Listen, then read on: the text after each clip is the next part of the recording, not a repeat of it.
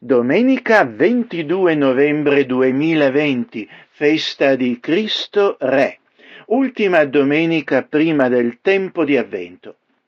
La Bibbia intera annuncia che per tutti noi vi sarà un giudizio al quale saremo sottoposti.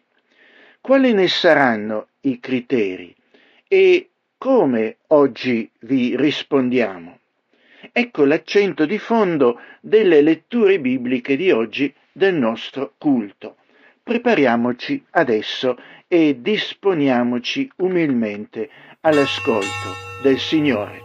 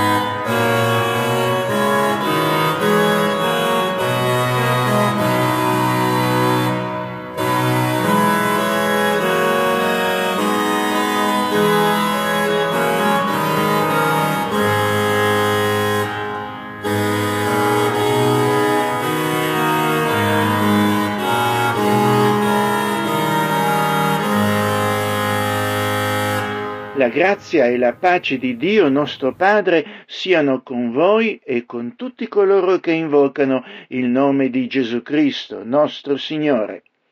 Il nostro aiuto è nel nome di Dio, che ci ha creati e che ci salva in Gesù Cristo, nostro Signore. Amen. Iniziamo il nostro culto di oggi con le parole di lode e adorazione del Salmo 100. Questo è un breve ma intenso canto di gioia e di riconoscenza verso Dio. In esso risalta l'esortazione riconoscete che l'Eterno è Dio. Egli è il Creatore, suo è il diritto a legiferare e a giudicare. Tutto quello che egli fa è buono e giusto e il meglio per noi si trova nella nostra volenterosa armonia alla sua volontà rivelata. Mandate grida di gioia all'Eterno, abitanti di tutta la terra. Servite l'Eterno con letizia, venite davanti a Lui con canti di gioia. Riconoscete che l'Eterno è Dio. È Lui che ci ha fatti e non noi da noi stessi. Noi siamo il suo popolo e il gregge del suo pascolo. Entrate nelle sue porte con ringraziamento e nei suoi cortili con lode Celebratelo, benedite il suo nome, poiché l'Eterno è buono, la sua benignità dura in eterno e la sua fedeltà per ogni età. Preghiamo. Onnipotente Dio, che vuoi fare dello Spirito nostro un tempio a te consacrato, ispiraci la vera adorazione affinché tutti gli atti del nostro culto ti siano accettabili per Gesù Cristo nostro Signore. Amen.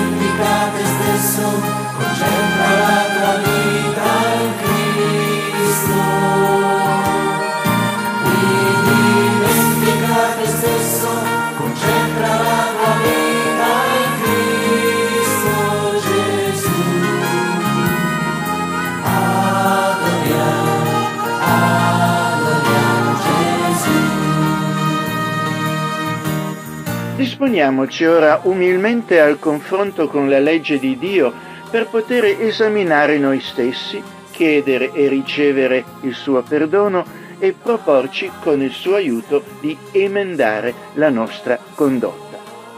La parola di Dio ci dice l'amore sia senza ipocrisia, aborrite il male e attenetevi fermamente al bene. Quanto all'amore fraterno, siate pieni di affetto gli uni per gli altri. Quanto all'onore, fate a gara nel rendervelo reciprocamente. Quanto allo zelo, non siate pigri, siate ferventi nello spirito. Servite il Signore, siate allegri nella speranza, pazienti nella tribolazione, perseveranti nella preghiera, provvedendo alle necessità dei santi esercitando con premura l'ospitalità. Benedite quelli che vi perseguitano, benedite e non maledite. Rallegratevi con quelli che sono allegri, piangete con quelli che piangono. Abbiate tra di voi un medesimo sentimento. Non aspirate alle cose alte, ma lasciatevi attrarre dalle cose umili. Non vi stimate saggi da voi stessi.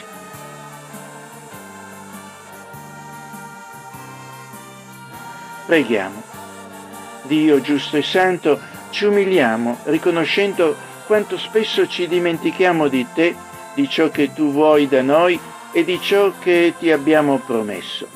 Quanto è grande in noi la presunzione della nostra saviezza, il cattivo uso dei doni che ci elargisci, l'attaccamento per le illusioni della vanità.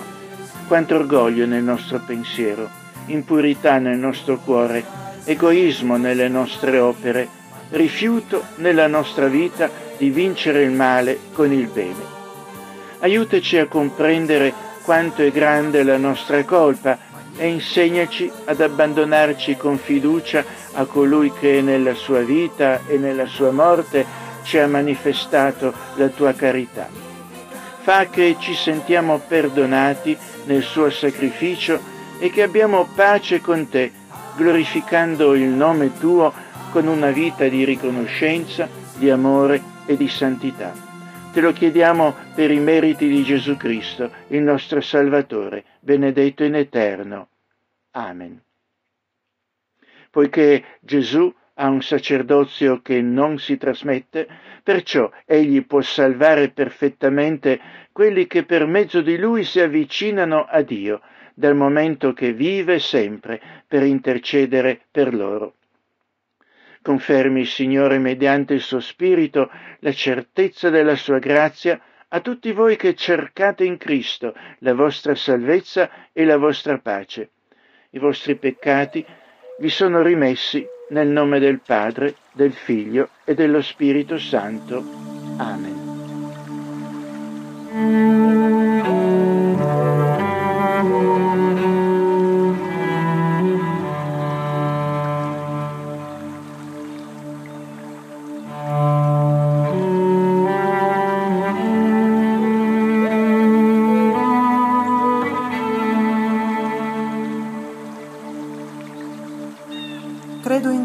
Padre Onnipotente, Creatore del cielo e della terra, e in Gesù Cristo, suo Figlio unigenito, Signor nostro, il quale fu concepito di Spirito Santo.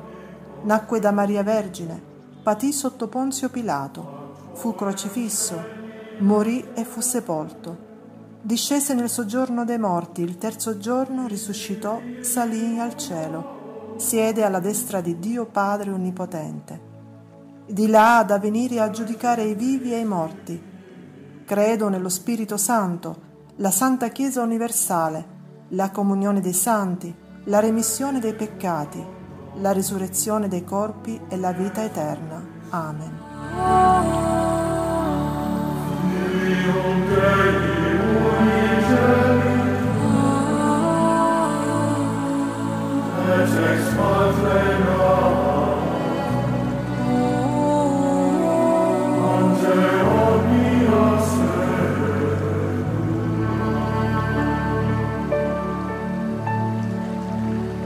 È Dio stesso che nella sua sovranità stabilisce conformemente al suo carattere ciò che è vero, buono e giusto.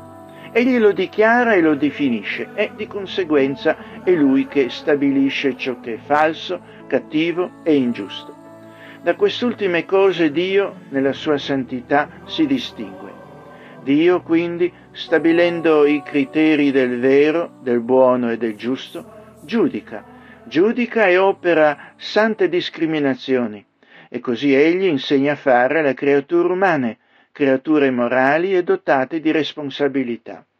I suoi figli hanno quindi il dovere e il diritto di giudicare, distinguere, discernere e discriminare sulla base dei suoi criteri ed esse stesse sono da lui giudicate. Ogni singolo essere umano verrà giudicato da Dio sulla base di quei criteri. È ciò che Gesù stesso proclama nella quarta lettura biblica di oggi, dove parla del giudizio universale, che separerà chi sarà trovato conforme ai criteri morali stabiliti da Dio dagli altri. Nella terza lettura, tratta dall'Epistola agli Efesini, l'Apostolo prega che Dio ispiri ai suoi lettori lo spirito di conoscenza, discernimento e santo giudizio lo spirito di sapienza e di rivelazione è nella conoscenza di Lui e illumini gli occhi della vostra mente. Nella seconda lettura, tratta dal profeta Ezechiele, vediamo come Dio stesso opererà un giudizio e una discriminazione all'interno del suo stesso popolo.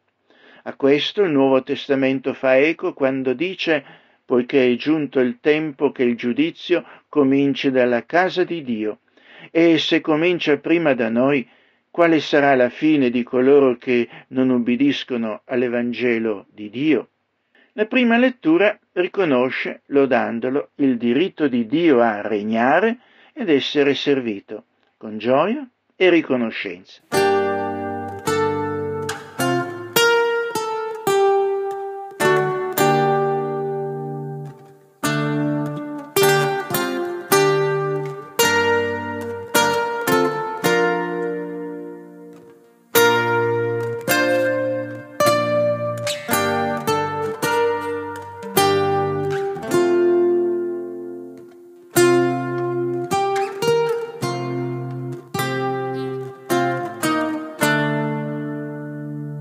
Salmo definito nel titolo di ringraziamento è il numero 100. Molto breve, esprime due concetti principali. Il primo è l'esortazione a ringraziare Dio con grida e con gioia. Non dobbiamo insomma essere troppo compassati o musoni. Il secondo concetto sono le ragioni per cui dobbiamo essere grati a Dio. Perché ci ha creati, perché noi siamo il suo gregge e dobbiamo essere certi della sua benignità e fedeltà. Il tutto mirabilmente detto in soltanto 43 parole. Salmo 100. Canto di ringraziamento. Gridate, abitanti di tutta la terra, servite l'Eterno nella gioia, venite al suo cospetto nel canto, riconoscete che l'Eterno è Dio. Lui ci ha fatti e noi siamo il suo popolo e gregge del suo pascolo. Entrate nelle sue porte rendendogli grazie, nelle sue corti con lode. Ringraziatelo, benedite il suo nome, poiché egli è buono, la sua benignità è per sempre, la sua fedeltà giunge ad ogni generazione. Gridi alzate all'Eterno, lieti venite nel cantar, da ogni terra servite a Lui, del nostro gregge pastor. Il suo popolo noi siamo, il solo Dio egli è per noi, ci ha creati e suoi siamo, al suo nome date onor. La sua benignità immortal del suo tempio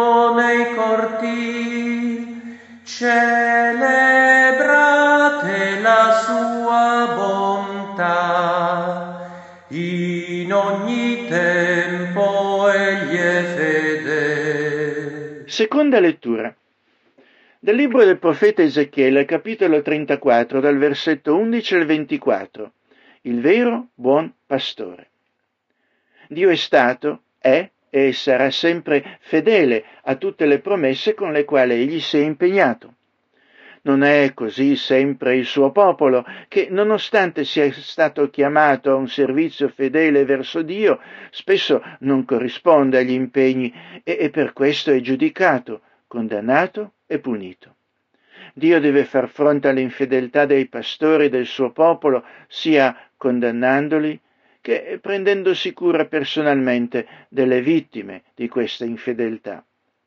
In questo testo viene pure prefigurata l'opera del Messia, Gesù Cristo, il buon pastore per eccellenza. Poiché così dice il Signore l'Eterno. Ecco, io stesso andrò in cerca delle mie pecore e ne avrò cura, come un pastore ha cura del suo gregge quando si trova in mezzo alle sue pecore disperse Così io avrò cura delle mie pecore e le strapperò da tutti i luoghi dove sono state disperse in un giorno di nuvole e di dense tenebre. Le farò uscire di tra i popoli e le radunerò da vari paesi.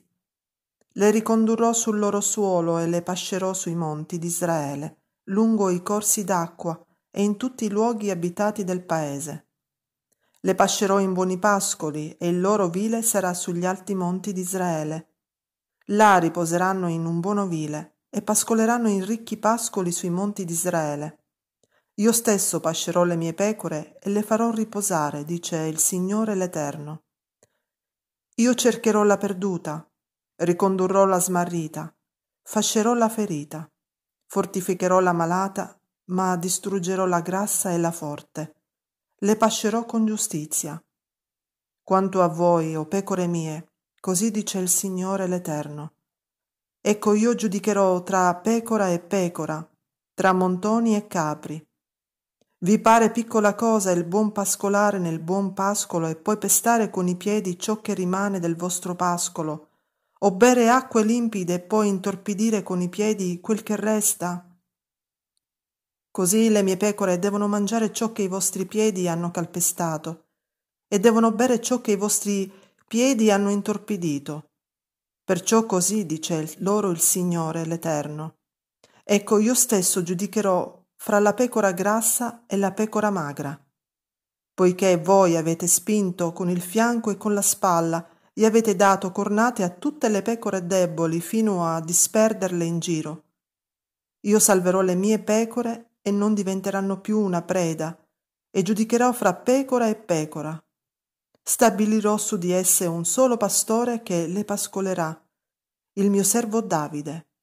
Egli le pascolerà e sarà il loro pastore.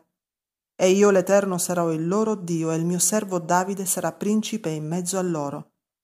Io, l'Eterno, ho parlato. Signore.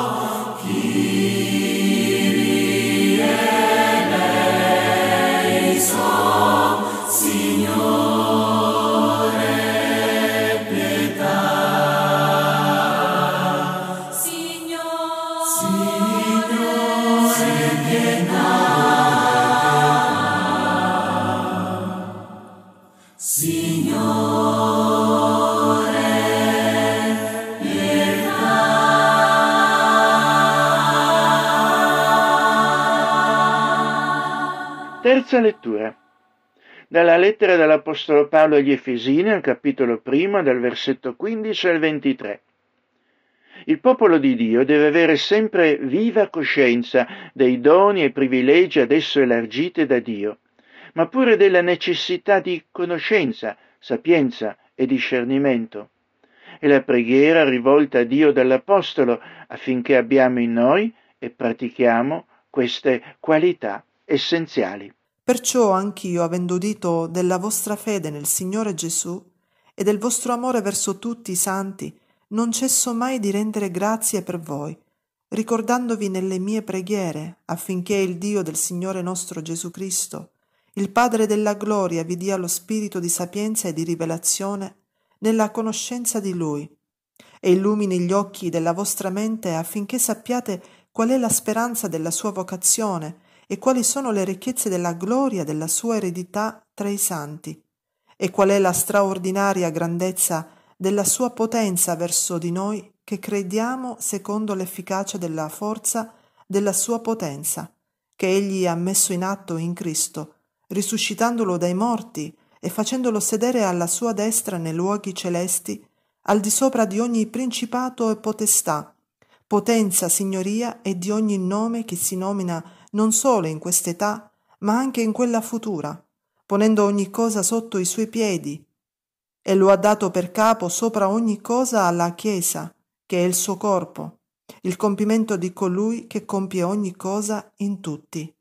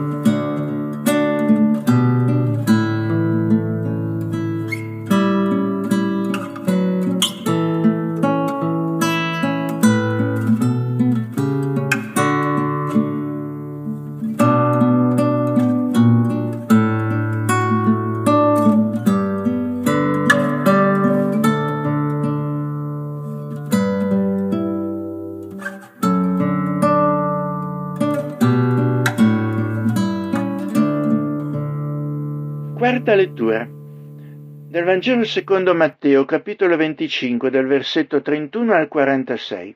Vita eterna e pene eterne. Quali saranno i criteri rispetto ai quali Dio ci giudicherà?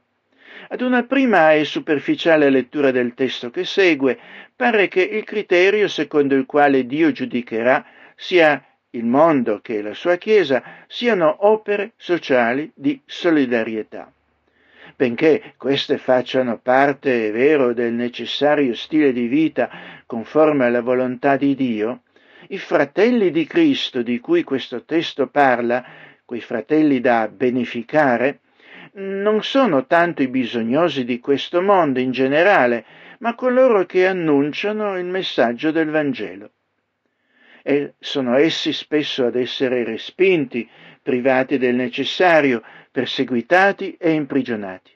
Per cui l'accoglienza o la mancata accoglienza che determinerà il nostro destino è quella dell'Evangelo della grazia di Dio in Gesù Cristo. Dice infatti Gesù, chiunque avrà fatto la volontà del Padre mio che è nei cieli, quegli mi è fratello, sorella e madre. Se fosse altrimenti, se la salvezza dipendesse da queste opere, il messaggio della salvezza per grazia attraverso la fede in Gesù Cristo, annunziato da tutto il Nuovo Testamento, verrebbe contraddetto. Esso infatti dice sappiamo che l'uomo non è giustificato per le opere della legge, ma soltanto per mezzo della fede in Cristo Gesù. E abbiamo anche noi creduto in Cristo Gesù per essere giustificati dalla fede in Cristo e non dalle opere della legge, perché dalle opere della legge nessuno sarà giustificato. In quale modo allora saremo trovati da Dio rispondere a chi ci ha annunciato l'Evangelo? Ora quando il figlio dell'uomo verrà nella sua gloria, con tutti i santi angeli, allora si siederà sul trono della sua gloria, e tutte le genti saranno radunate davanti a lui. Ed egli separerà gli uni dagli altri, come il pastore separa le pecore dai capri, e metterà le pecore alla sua destra e i capri alla sinistra. Allora il re dirà a coloro che saranno alla sua destra, Venite, benedetti del Padre mio, ricevete in eredità il regno che vi è stato preparato sin dalla fondazione del mondo. Poiché ebbi fame e mi deste da mangiare, ebbi sete e mi deste da bere, fui forestiero e mi accoglieste, fui ignudo e mi rivestiste, fui infermo e mi visitaste. Fui in prigione e veniste a trovarmi. Allora i giusti gli risponderanno dicendo, Signore, quando ti abbiamo visto affamato o ti abbiamo dato da mangiare, o assetato e ti abbiamo dato da bere? E quando ti abbiamo visto forestiero e ti abbiamo ospitato, o ignudo e ti abbiamo rivestito? E quando ti abbiamo visto infermo o in prigione e siamo venuti a visitarti? E il re rispondendo dirà loro, In verità vi dico tutte le volte che l'avete fatto ad uno di questi miei minimi fratelli, l'avete fatto a me. Allora egli dirà ancora a coloro che saranno a sinistra, Andate via da me, maledetti, nel fuoco eterno che è stato preparato per il diavolo e per i suoi angeli. Poiché ebbi fame e non mi deste da mangiare, ebbi sete e non mi deste da bere Fui forestiero e non mi accoglieste, ignudo e non mi rivestiste, infermo e in prigione e non mi visitaste. Allora anche questi gli risponderanno dicendo, Signore, quando ti abbiamo visto affamato o assetato o forestiero, o ignudo o infermo o in prigione e non ti abbiamo soccorso? Allora egli risponderà loro dicendo, in verità vi dico tutte le volte che non l'avete fatto a uno di questi minimi, non l'avete fatto neppure a me. E questi andranno nelle pene eterne e i giusti nella vita eterna.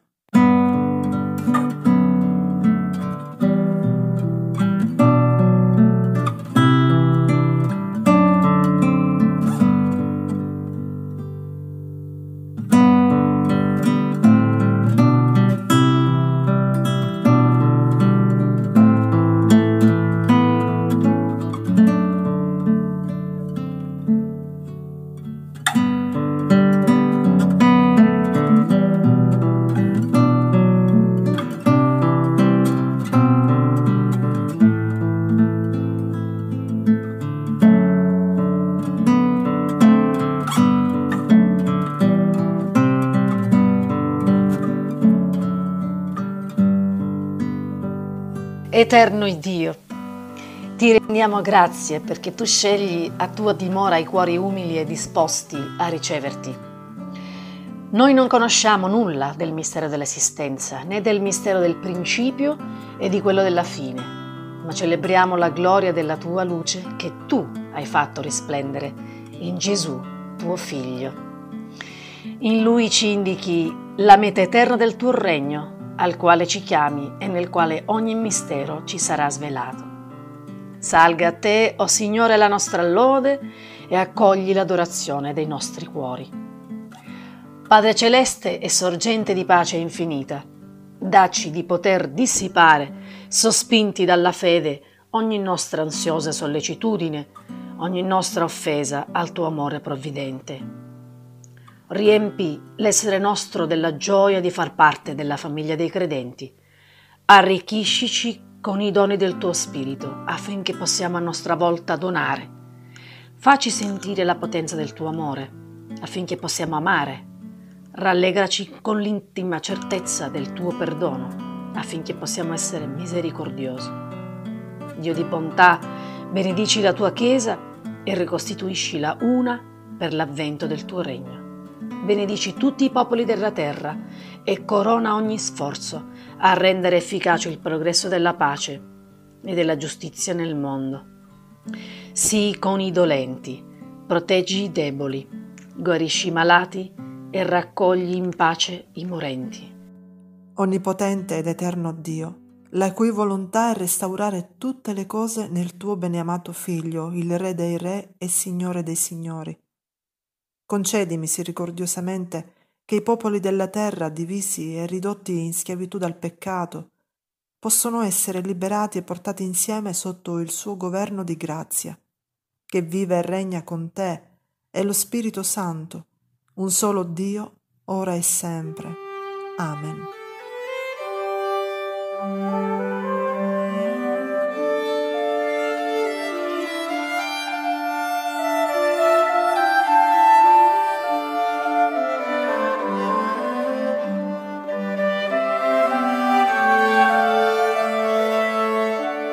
Padre d'amore, ti rendiamo grazie per questo culto e ti chiediamo che la tua bontà e misericordia ci permettano di dimorare nella tua casa per sempre.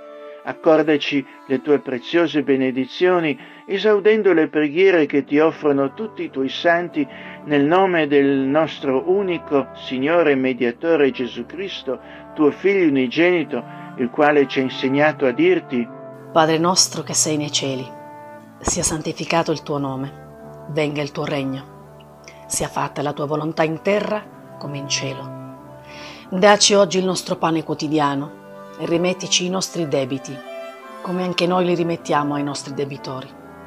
Non esporci alla tentazione, ma liberaci dal maligno, poiché tu è il regno, la potenza e la gloria, in sempiterno. Amen. Il Dio della speranza vi riempia di ogni allegrezza, di ogni pace nella fede, onde abbondiate nella speranza mediante la potenza dello Spirito Santo. Andate in pace, ricordatevi dei poveri e degli afflitti, e l'Iddio della pace sia con tutti voi, ora e sempre. Amen, Signore. Amen.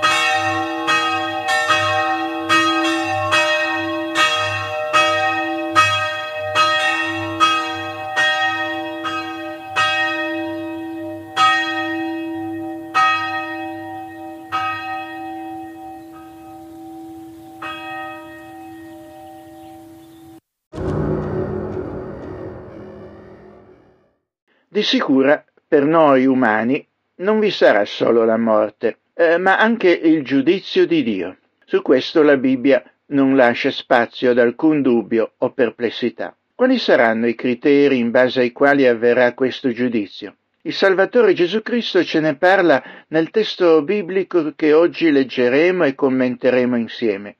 Dal Vangelo secondo Matteo al capitolo 25 dal versetto 31.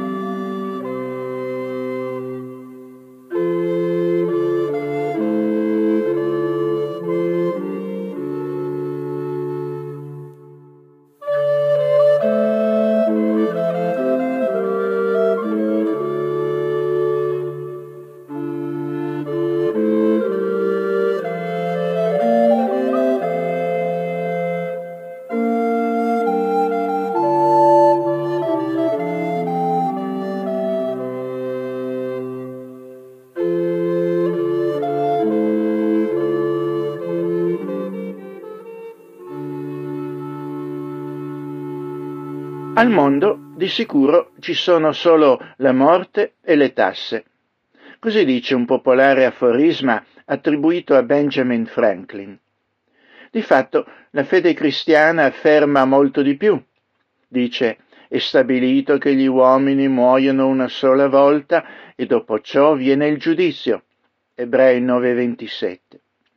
Questa chiara dichiarazione biblica procede poi con un'altra certezza che dice così anche Cristo apparirà una seconda volta a coloro che lo aspettano per la salvezza. La cosa non ci dovrebbe lasciare indifferenti e faremo bene a prenderla molto sul serio, ascoltando attentamente che cosa dice al riguardo la Bibbia. Nel giorno del giudizio le nostre opinioni o pie illusioni, infatti, a questo riguardo non conteranno nulla. Farà testo soltanto ciò che Dio ha scritto nel suo libro. Quel giorno varrà solo quello che Egli vi ha scritto. Il libro dell'Apocalisse si riferisce a, a questo quando afferma e se qualcuno non fu trovato scritto nel libro della vita? E quanto segue. C'è un modo solo per noi per non avere allora brutte sorprese, leggere ed accogliere oggi quello che Dio ha scritto nel suo libro terreno, la Bibbia, e ad essa adeguarci seriamente.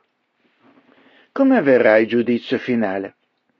C'è un vecchio film italiano dal titolo Il giudizio universale che in modo umoristico, ma neanche tanto, immagina come potrebbe avvenire quel giudizio a Napoli. Un giudizio a cui nemmeno la proverbiale furbizia dei napoletani potrà farlo eludere. Il giudizio viene annunciato. Esso suscita incredulità e derisione, ma anche fondate preoccupazioni. È interessante vedere come dopo un simile annuncio si comporta la gente. Il giudizio poi avviene veramente e ad un certo punto si sente dal cielo una forte voce come d'altoparlante che chiama, convoca inesorabilmente tutta la gente in ordine alfabetico. Pensate come potrebbe essere avere il cognome che inizia con la lettera A oppure con la Z. In quella finzione pare che comunque il giudizio improvvisamente sia sospeso e che tutti alla fine si, da, si diano con un grande sospiro di sollievo a grandi feste. Quella era una fantasia del film, ma non sarà fantasia quello che descrive il Signore riportato dal Vangelo secondo Matteo, al capitolo 25 del versetto 21. Ascoltiamolo. Ora quando il figlio dell'uomo verrà nella sua gloria, con tutti i santi angeli, allora si siederà sul trono della sua gloria, e tutte le genti saranno radunate davanti a lui. Ed egli separerà gli uni dagli altri, come il pastore separa le pecore dai capri, e metterà le pecore alla sua destra e i capri alla sinistra. Allora il re dirà a coloro che saranno alla sua destra, Venite, benedetti del Padre mio, ricevete in eredità il regno che vi è stato preparato sin dalla fondazione del mondo. Poiché ebbi fame e mi deste da mangiare, ebbi sete e mi deste da bere, fui forestiero e mi accoglieste, fui ignudo e mi rivestiste, fui infermo e mi visitaste, fui in prigione e veniste a trovarmi.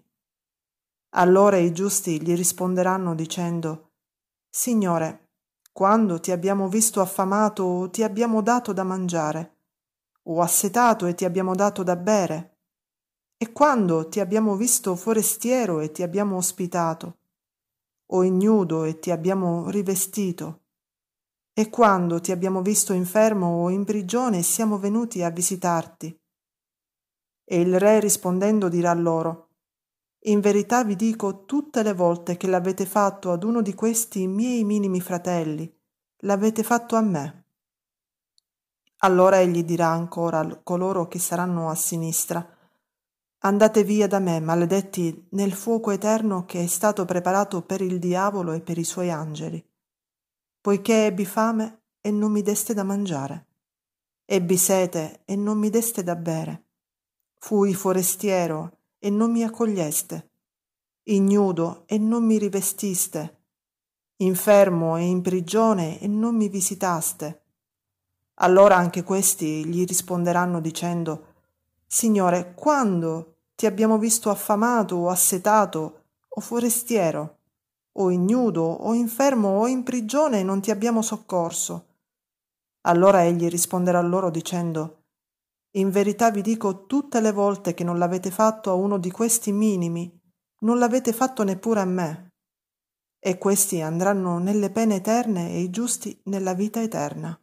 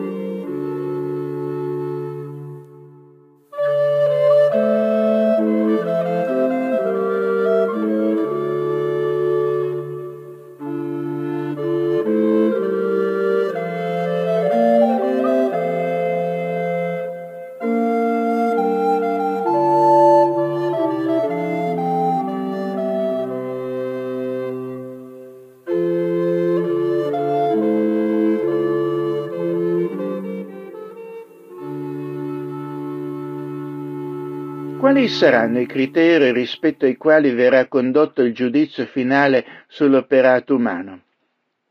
Una lettura superficiale, spesso pregiudiziale, di questo testo porta di solito lettori e spesso anche predicatori a giungere alla conclusione che il criterio secondo il quale verremo giudicati sarà quello delle opere, le opere di misericordia e di giustizia sociale al nostro attivo. È così? Lo credevo anch'io, ma studiando meglio questo testo mi sono dovuto ricredere. Il messaggio di questa parabola di Gesù, infatti, è spesso frainteso. Sebbene la solidarietà incondizionata verso i bisognosi e i sofferenti corrisponda senza dubbio al messaggio, allo stile di vita insegnato e praticato da Gesù, questa parabola non si risolve in un appello generico alla solidarietà.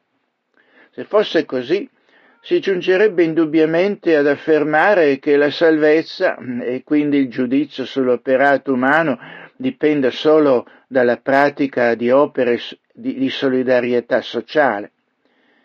Questo però sarebbe in aperto contrasto all'esplicito messaggio dell'Evangelo come proclamato nel Nuovo Testamento. Inoltre, si rivelerebbe un fraintendimento dell'Evangelo stesso.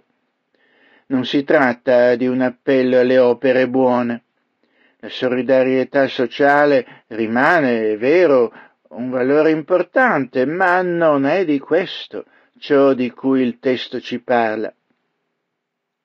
Il messaggio di questa parabola, quella delle pecore e dei capri, continua il discorso eh, che il Vangelo di Matteo fa nei capitoli 23 e 25 sul giudizio universale.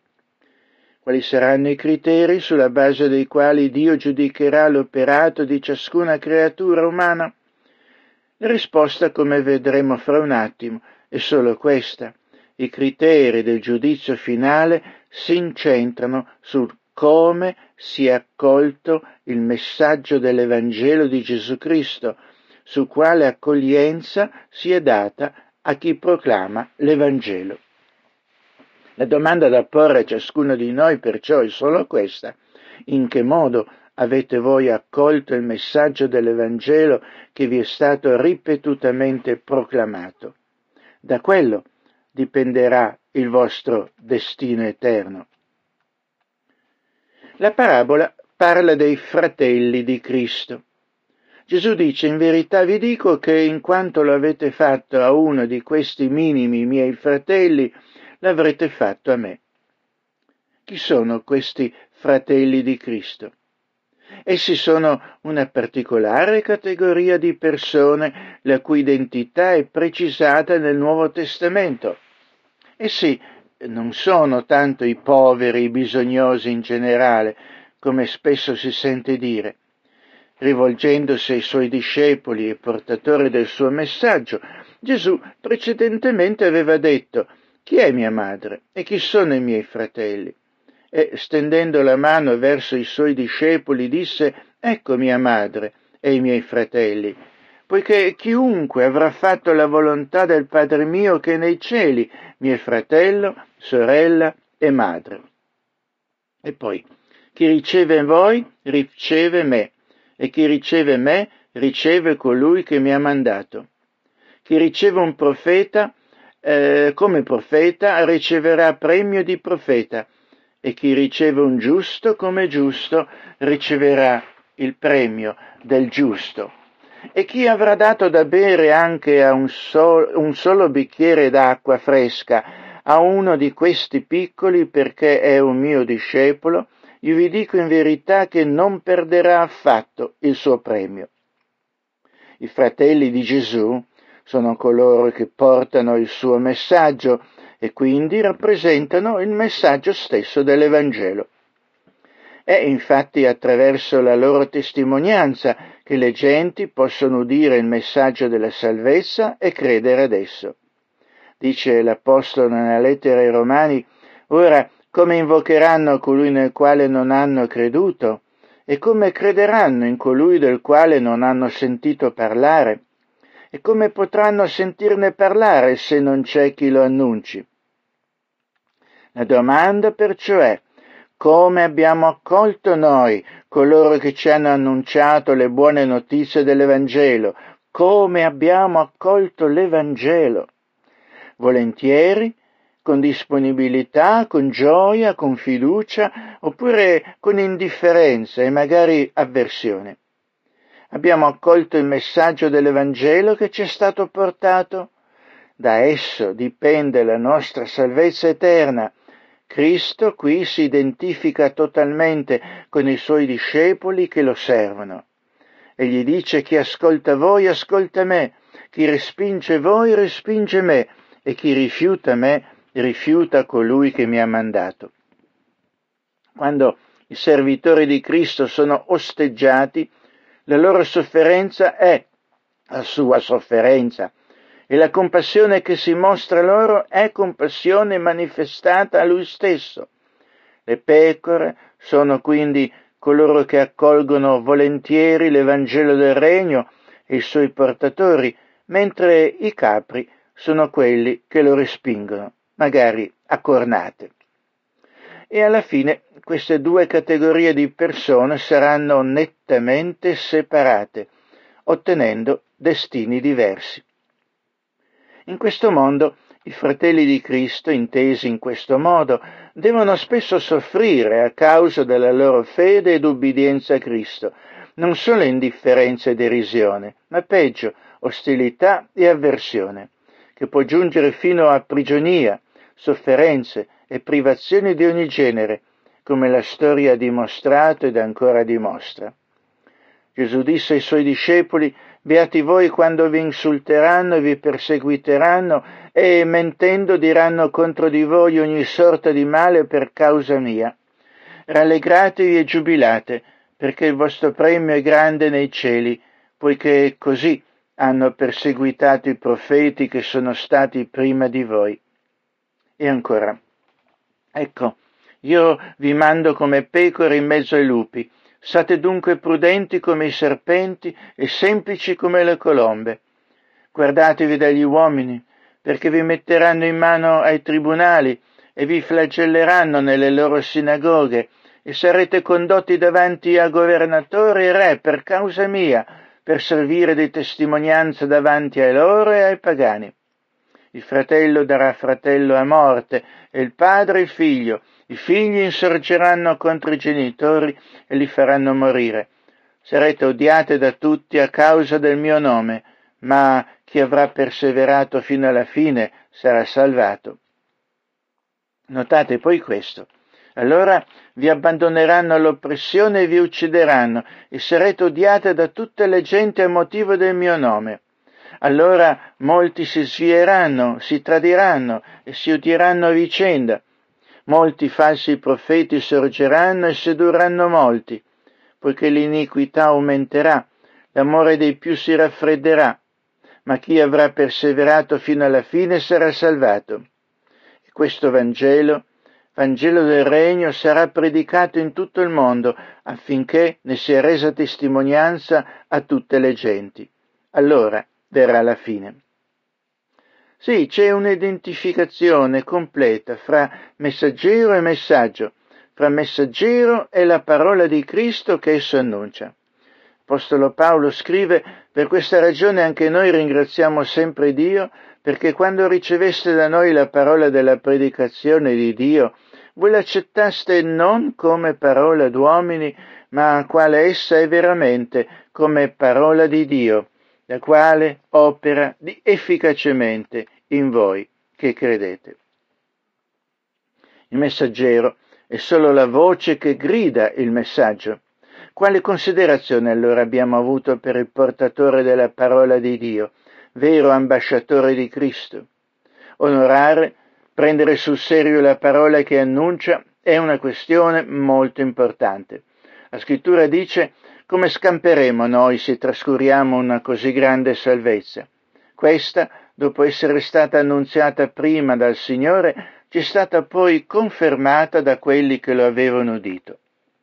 E ancora, badate di non rifiutarvi d'ascoltare colui che parla, perché se non scamparono quelli quando rifiutarono d'ascoltare colui che promulgava oracoli sulla terra, molto meno scamperemo noi se voltiamo le spalle a colui che ci parla dal cielo. Dunque, se qualcuno chiede quando avverrà la fine, qui troviamo la risposta che Gesù stesso fornisce. La malvagità e l'impietà umana sembrano senza confini ed un giusto giudizio di condanna pende sul capo di questo mondo come la spada di Damocle ed è certo e inappellabile. Perché sembra ritardare? Apostolo Pietro scrive il Signore non ritarda l'adempimento della sua promessa come pretendono alcuni, ma è paziente verso di voi, non volendo che qualcuno perisca, ma che tutti giungano a ravvedimento. Il Signore così manifesta la sua pazienza e misericordia e attende che tutti abbiano udito la sua offerta di grazia in Gesù Cristo per chiunque a Lui si affidi. Quando questa opportunità sarà stata data a tutti, allora verrà la fine. La domanda da fare a qualcuno è dunque questa. Ti rendi conto che Dio sta esercitando verso di te la sua pazienza e ritarda l'esecuzione del suo giudizio solo perché tu abbia l'opportunità di convertirti a Lui accogliendo la sua grazia? La sua pazienza però non è illimitata giungerà a termine e allora vi sarà una chiara e netta separazione fra pecore e capri. I pastori in Israele erano soliti raggruppare insieme pecore e capre, ma li, li separavano al momento del, eh, del termine della giornata. Le pecore, infatti, con la loro pesante lana, avevano bisogno di meno ripari dei capri. Come animali di maggior valore, però, e di colore più chiaro, le pecore rappresentano i credenti. Coloro che fra le nazioni accolgono gli emissari di Gesù saranno premiati con la salvezza. Salvezza è dunque tutta una questione di accoglienza. Benedetti saranno coloro che onorano Cristo, accogliendo tutto ciò che Egli è venuto a compiere. Accogliere e onorare tutto quello nel quale Cristo si identifica. Accogliere ed onorare tutti coloro che Cristo ha accolto e onorato. Io accolgo dunque la persona di Cristo quale Egli ha rivelato di essere. Accolgo i meriti della sua vita buona e giusta che mi vengono accreditati come se fossero miei e rinunciare ad ogni mia pretesa di accettabilità e di giustizia. Accolgo il valore della sua morte in croce, unico sacrificio espiatorio del mio peccato, quello che mi permette di entrare in una salvifica ed eterna comunione di Dio, rinunciando ad ogni pretesa di poter fare da solo. Accolgo con fiducia la sua parola come parola di Dio ed espressa sua volontà a cui obbedire volentieri. Accolgo la sua signoria sulla mia vita, rinunciando ad ogni vana mia autonomia decisionale accolgo i mezzi che Dio sceglie per comunicarmi la sua parola, la scrittura e chi l'annuncia. Accolgo il suo modo di pensare e di vivere, rinunciando alla vana sapienza di questo mondo e ad ogni presunzione. Infine, certamente accolgo con, con una misericordia simile alla sua, rinunciando ad ogni egoismo per condividere con chi ha fame e sete i beni che ho ricevuto e ammalati per accompagnarli sulla via della guarigione, conferendo loro la dignità di creature da onorare perché fatte esse, esse tutte ad immagine e somiglianza di Dio. Accolgo andando a visitare chi è imprigionato ed incatenato e gli manifesto misericordia ed aiuto. In una parola, la mia salvezza consiste nell'accogliere Cristo e tutto ciò che Egli accoglie. In questo consisterà la mia benedizione e salvezza. Se non farò così, un giorno, e giustamente, udrò solo la voce di Cristo che, con veste di giudice e non più di Salvatore, dirà a me e a quelli che sono stati come me, andate via da me, maledetti, nel fuoco eterno preparato per il diavolo e per i suoi angeli da che parte sarete voi? E oggi che si decidono queste sorti, è, come dice il proverbio che a tempo non aspetti tempo. Gesù parla del regno che vi è stato preparato sin dalla fondazione del mondo. Questo sottolinea la certezza della retribuzione. Coloro che però non accolgono l'Evangelo di Cristo, dimostrando così la loro ostilità e indifferenza verso di esso, soffriranno un'inappellabile condanna, una condanna che non potrà più essere condonata, ma che dovrà da loro essere espiata completamente.